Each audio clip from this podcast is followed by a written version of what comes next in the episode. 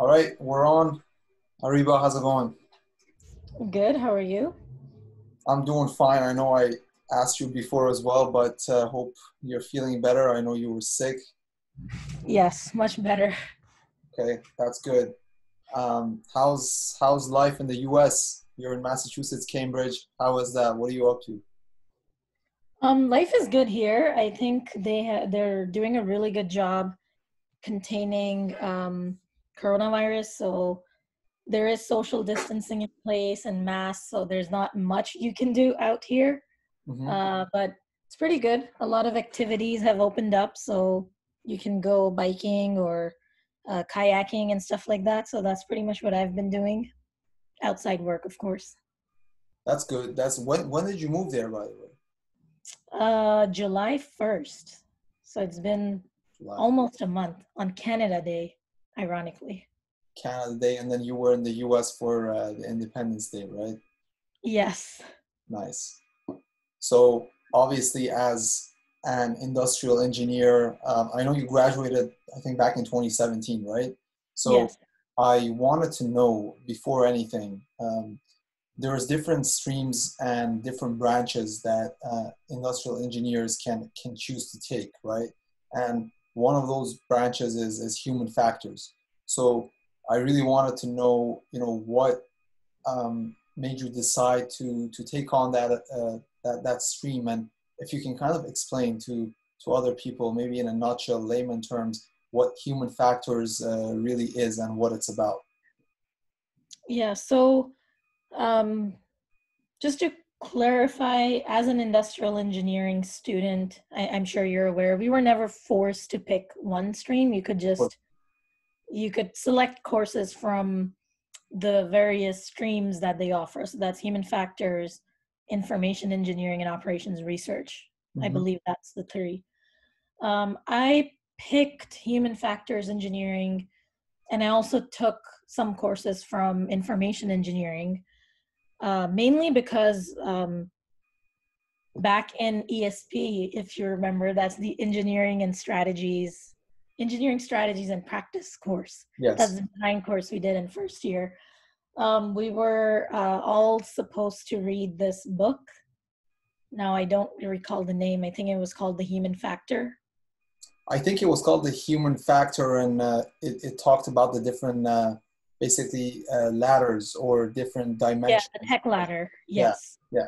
Um, it was by Kim Vicente, and it, the book started off with him being an industrial engineering student at U of T, uh, and the work he did and the concepts that were um, presented in the book. I could really see applications of it in real life, even as a first year student. And then my project for that course was in healthcare. We were designing a haptic feedback arm for stroke patients. So I could really put everything we were learning in the course in that one human factors related lecture to practice. So that's really what sparked my interest in human factors engineering. Mhm. And then uh, as we took our courses in second year and in third year, it just got better from there. Interesting. And so, you know, for for those that for those that don't know, so what is the main goal for, let's say,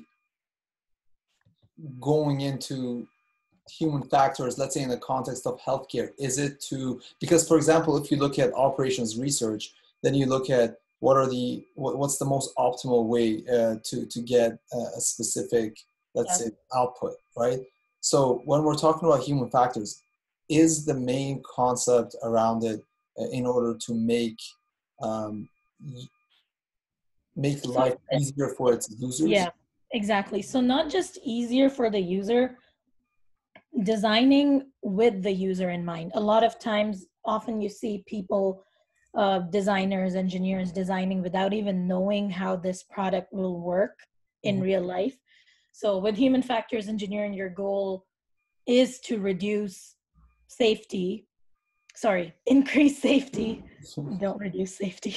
no, don't do that. No. yeah so it's uh it's really to um, increase the ease of use and the use safety of the device so that's um, what I do basically in healthcare.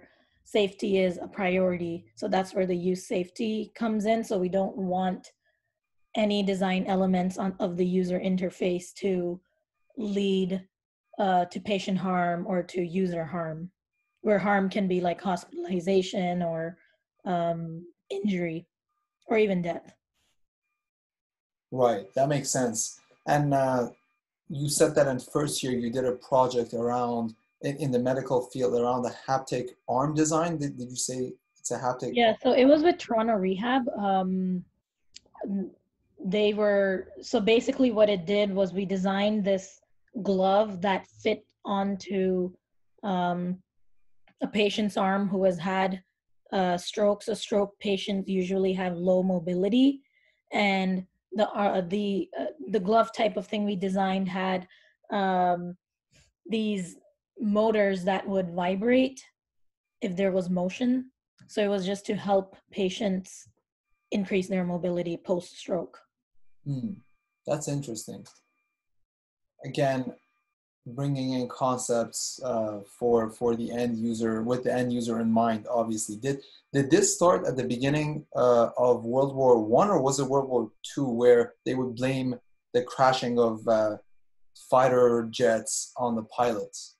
Oh, I don't even know when it started. All we know is that I know in uh, aviation it's gotten better. Um, the culture in aviation they're go- moving away from the blame game but in healthcare we still see that a lot.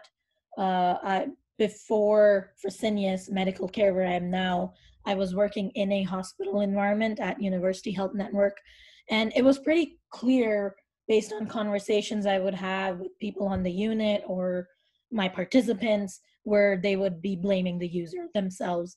Um, but yeah, I think aviation has gotten much better, and healthcare still has a lot of catching up to do because we still play the blame game. Um, the it's just the respect we have for clinicians um, and the expectations we have for them. The culture is just not supportive of opening up about issues and medical errors. Yeah, which is which is a shame, honestly, because if you look at, let's say, like you mentioned, the, the aviation industry, the, the quality level and the tolerance for defects is, is so low. We've, we've actually not, not only reached a Six Sigma level, but even exceeded that in, in mm-hmm. terms of the, the number of defects or the number of crashes that happen. But then when we look at healthcare, you know, in, in the US, I know the stats are, are, are crazy in terms of the number of deaths that happen due to accidents? Oh yeah, um, I think um, was it To Err Is Human, uh, the documentary, which is the book that turned into documentary. I think it quotes that there are more people that die of um, use-related issues or medical or preventable medical errors daily than if people were dying in plane crashes. But if people were dying in plane crashes, the consequences are so much more versus because compared to like the preventable errors that we see at hospitals the consequences aren't that high and we're not doing too much about them. Interesting. And from from your perspective how would you how would you think this this is going to improve in the future? And what's i, I know that it's not a black and white solution really but what are some of the ways that you think this can be reduced? Is it by yeah. having more dire consequences for mistakes or is it just by making equipment and, and devices foolproof or how, how do you think that yeah. would pan out so as a human factors engineering engineer the first thing to remember is that it's not the user's fault mm-hmm. so we wouldn't we do the complete opposite we wouldn't want high consequences for medical issues or medical mistakes because understanding that it's not a person's fault it's usually a system uh, error. Uh, so it's the system that failed and not the person. So the goal is always to design a system that supports the human being. Understanding that in a hospital environment there are a bajillion uh, interruptions going on. It's a very dynamic environment so you cannot expect your user to who so for a clinician their priority is patient care. You can't expect them to be on for example a ventilator sk- screen and read every single word of it. You can't put a paragraph on it because the expectation from the clinician to be reading that while they're taking care of the patient is just i think that's a stupid expectation. Yeah. their priority is the patient. So we need to design something that seamlessly fits into their environment rather than asking them to change how they do things in order to fit this new device into their environment. So I think we're already doing so much better than what it used to be. Change is not overnight. It's it takes time.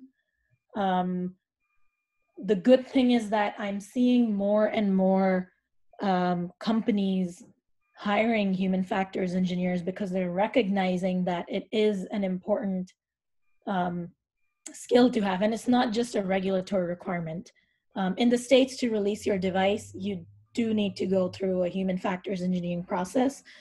Um, but now manufacturers are realizing that they need it outside that regulatory environment. You want your customers to be happy and if you design a product that fits them rather than the other way around you'll have more customers so more money. On a hospital side um hosp- there i don't i can't speak for numbers because I, i'm not in the hospital uh, i don't work for a hospital anymore.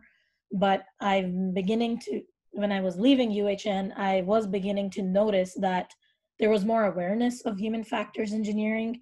There are more people in leadership with human factors background and i think that's really the key. We need to have more human factors people in key leadership positions because that's they're the ones who are going to uh, cheerlead for us and make our pathway and advocate for us.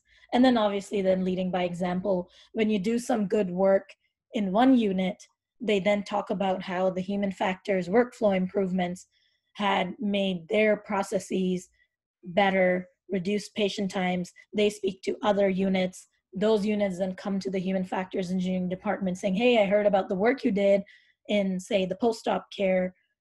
We want something done for our unit too. And then we send more people to the next unit. So yeah, it's a little bit of both. That's that's that's interesting. You you mentioned that there is a lot of executives and uh, key people in leadership positions. I wouldn't say a lot, but well, not not a lot, but you have see, more right? people. Yeah. Okay.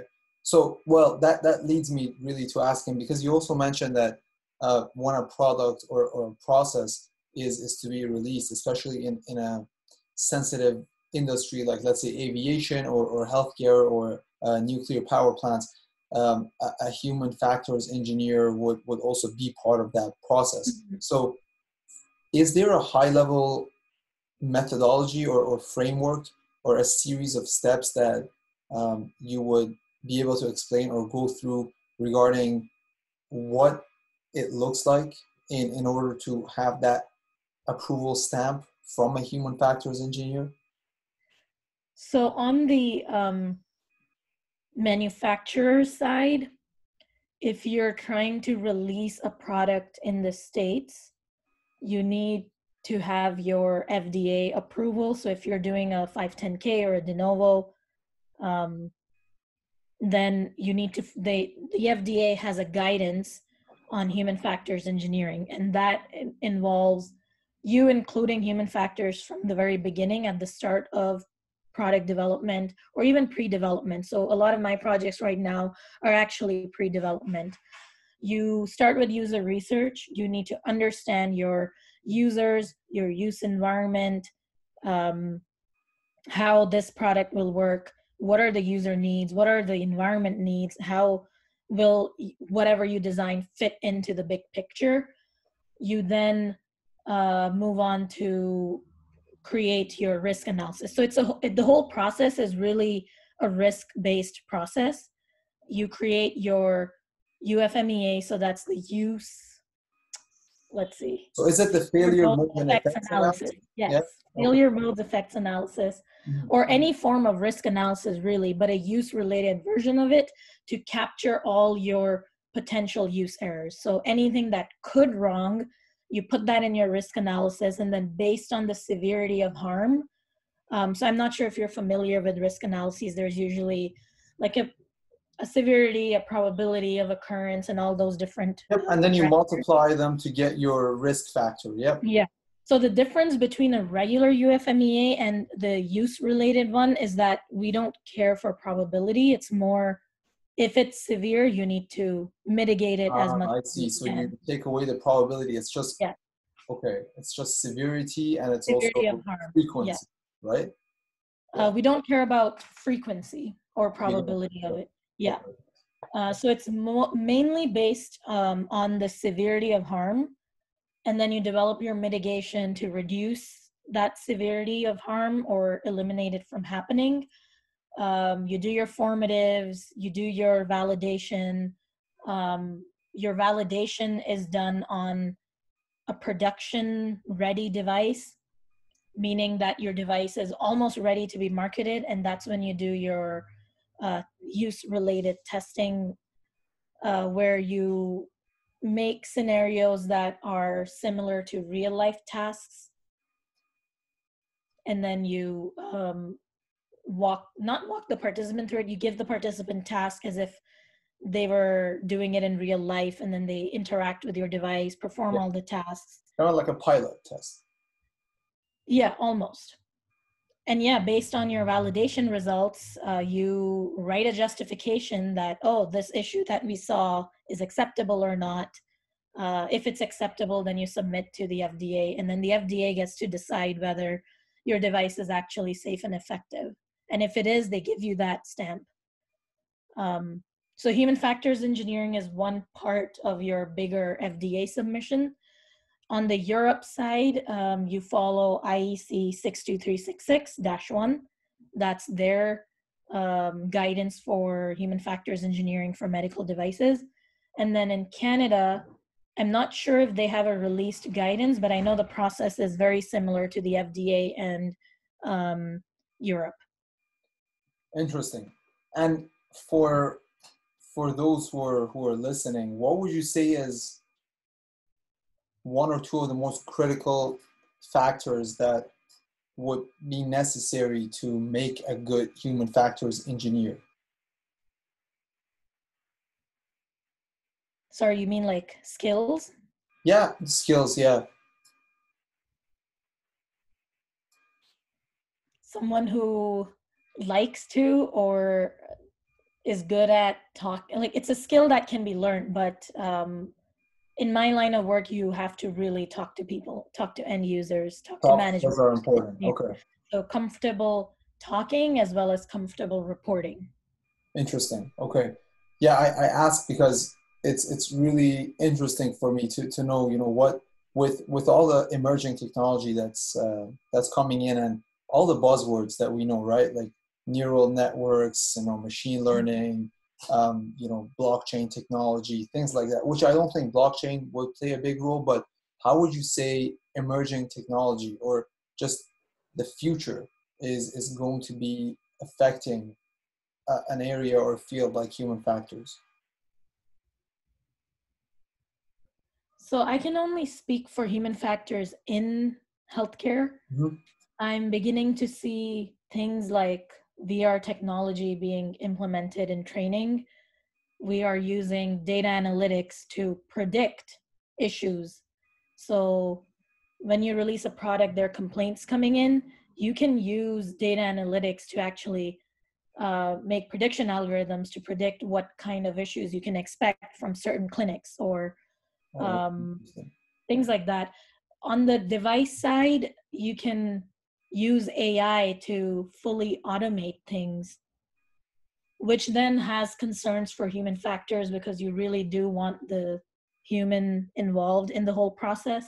So it would be interesting to know how that changes um, the medical device industry and human factors engineering.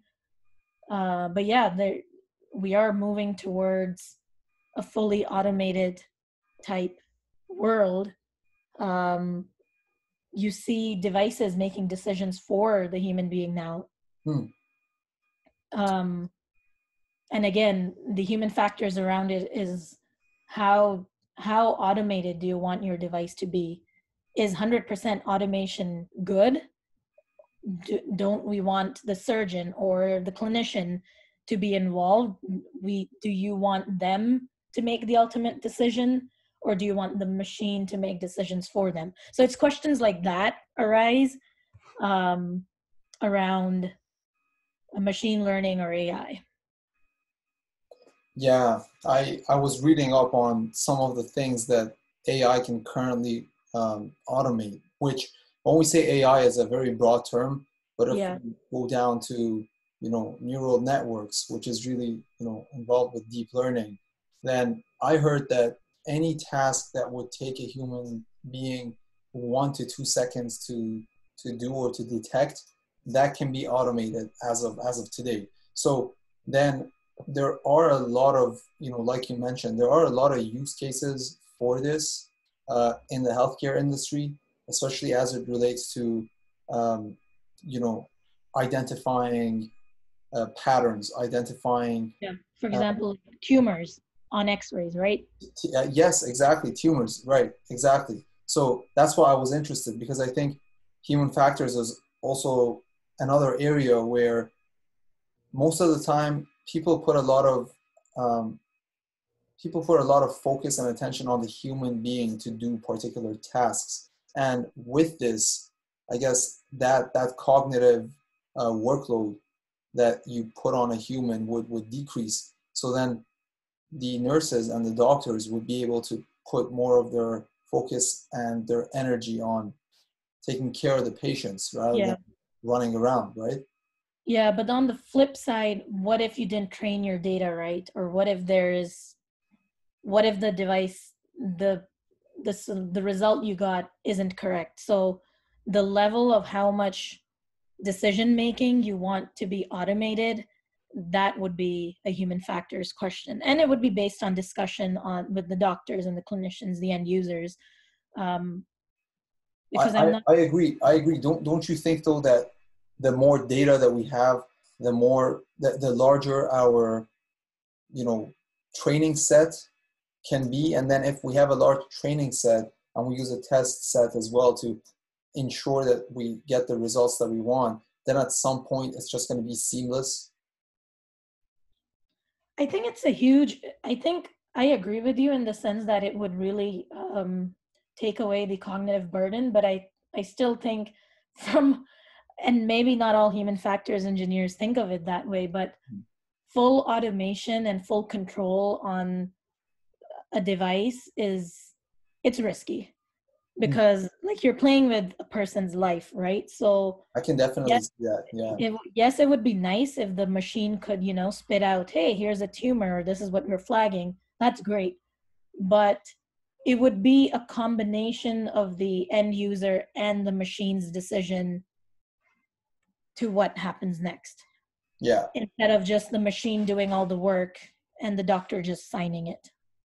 Do you get what i mean? It's it's more the balance yeah, I definitely see what you mean. And it will be very dangerous if the system is fully automated in such a way that you can't even take control uh, over yeah. it. But if there is a way to override the system at times yeah. when it's necessary, then that would provide that sort of control that you're talking mm-hmm. about, right?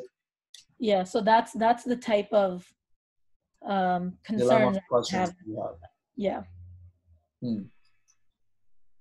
Well, that's that's really interesting. And uh, what about for yourself, uh, your your own journey? Are you looking to continue, you know, going deep into this field, or are you looking to come up and do more consulting work around this? What's what, what's the what's the horizon look like for you?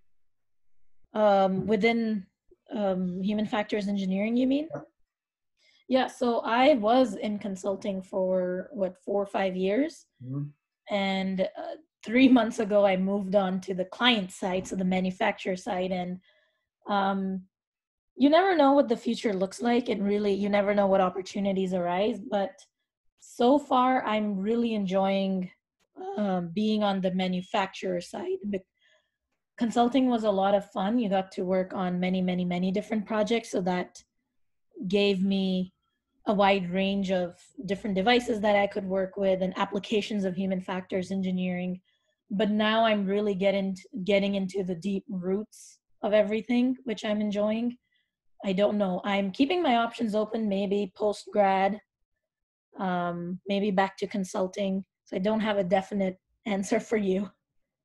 No, that's fine. I was just curious uh, because obviously, you know, like you said, there there's a lot of back and forth, and there's a lot of uh, different ways to go about this. And uh, I also know you've been in in the human factors kind of uh, body of knowledge for for some time now, for a long time now.